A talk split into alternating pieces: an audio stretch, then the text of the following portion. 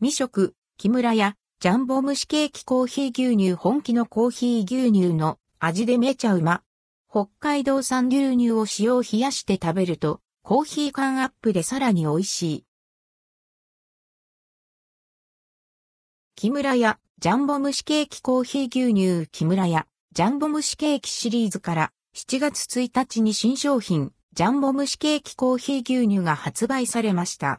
北海道産牛乳を使用し、ミルク感のある、まろやかなコーヒー牛乳味に仕上げられた蒸しケーキです。1個のカロリーは398キロカロリー。変わる変わる季節の味わいが登場する、ジャンボ蒸しケーキのコーヒー牛乳味ヘリップ、ヘリップ食べるしかないですよね。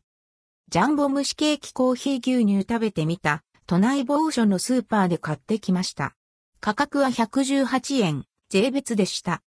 袋を開けた瞬間からもうコーヒー牛乳の香り。香料っぽくないというか、銭湯でコーヒー牛乳瓶の蓋を開けて口へ運ぶ瞬間のあの懐かしい匂いがします。本物のコーヒー牛乳がそこにいるぞヘリップ。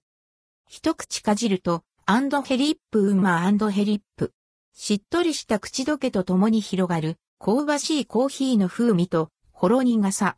そこにそっと寄り添う優しい甘さとまろやかなミルク感。さほど甘すぎないのも好印象です。おなじみ、ジャンボ蒸しケーキ、プレーンのアンドルドクオー、卵感レッドクオーは、もはやないけれど、そこに寂しさは一切感じないくらい美味しい。